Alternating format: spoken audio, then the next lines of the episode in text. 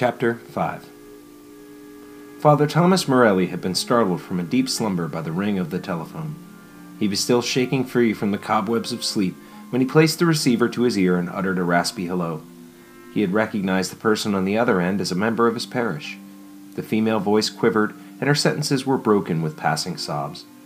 Following a brief five minute conversation, she apologized for calling so early, and then, despite his objections, abruptly ended the call. Now, thirty minutes later, he found himself stepping onto the weather worn porch of the Simmons house. The home was painted gray and dulled by years of neglect. He opened a tattered screen door that nearly released from its hinges into his hand as he rapped lightly on the front door. Father Thomas had served St. Anthony's Parish for over six years. He presided over ceremonies of joy, conviction, repentance, and sorrow. It seemed each joyous time for one family was paralleled by tragedy in another. He prayed for the best, but prepared for the worst. Priesthood brought a constant swirl of emotions that were both fulfilling and exhausting. He possessed the passion for his faith and the compassion to help those in need. Wearing the collar had allowed him to pursue both.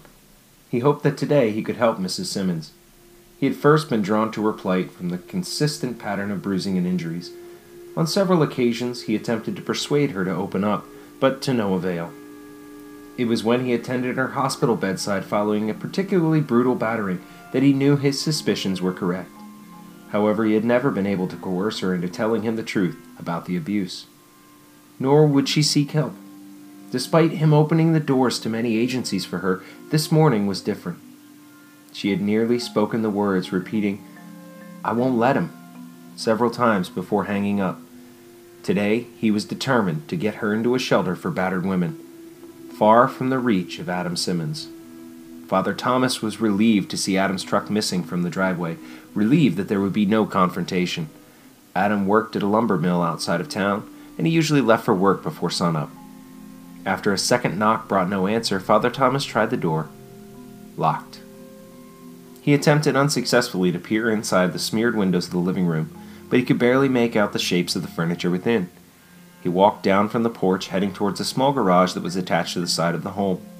If he could enter through the garage, he could access a door which led directly into the kitchen. He gripped the handle and was relieved to feel the knob turn and the latch pull free of the frame. He opened the door cautiously and thrust his head inside to call out her name to announce his arrival. But the word never escaped his lips.